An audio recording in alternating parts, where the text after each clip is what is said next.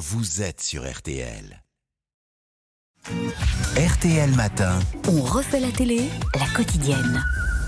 Chère Isabelle Morini-Bosque, alors on signale pour euh, le plaisir le journal de Bridget Jones sur M6. Oui, à la délicieuse Godiche qu'on aime, euh, qui, euh, qui, qui, ins- qui écrit ce qu'elle doit se prescrire, faire du sport, et ce qu'elle doit proscrire, picoler. C'est absolument formidable. Aujourd'hui, elle doit sûrement manger des crêpes.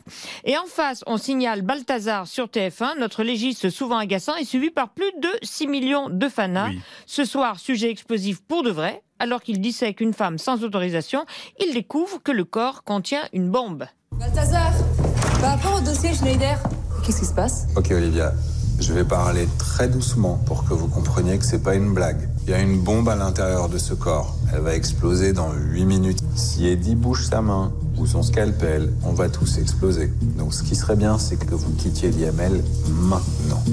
Comment vous faites pour vous attirer autant d'emmerde Ça vous dit on règle l'histoire de la bombe avant et on se fait des bisous après Voilà, le légiste Balthazar, c'est mortel. La femme, c'est Caterina Murino, euh, qui est vraiment une bonne actrice.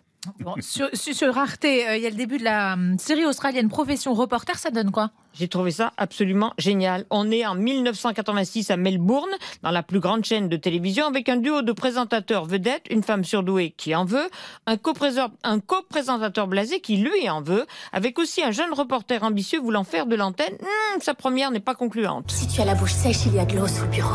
À mon signal.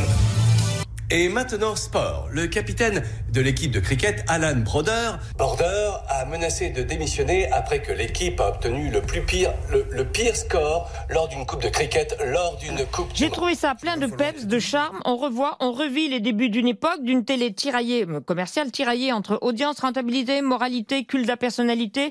Les personnages sont imparfaits mais attachants, bah donc on s'attache. Bon, il y a aussi des programmes nettement plus graves. hein.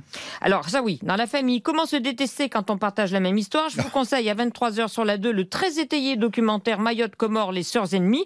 Mais j'avoue avoir été fasciné par la chaîne LCP Assemblée nationale, par le doc des traîtres dans la résistance. Extraordinaire, je l'ai vu. Ah mais oui, il s'agit d'agents doubles français au service des Allemands. Comme le pays sont très occupés, mais eux à collaborer, ils seront à l'origine de dizaines de milliers d'arrestations, déportations, exécutions. Il y a le déboussolé happé par la folie nazie, comme Jacques de Zoubry, qui mourra en hurlant Heil Hitler, 19 ans.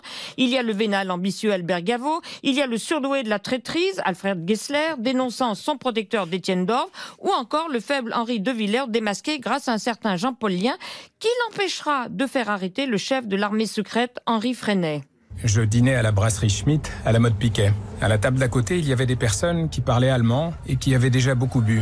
On a discuté de choses et d'autres, puis j'ai laissé Voilà, entendre C'est comme ça qu'il va tout découvrir. Seulement voilà, arrêté, torturé six jours durant sans parler à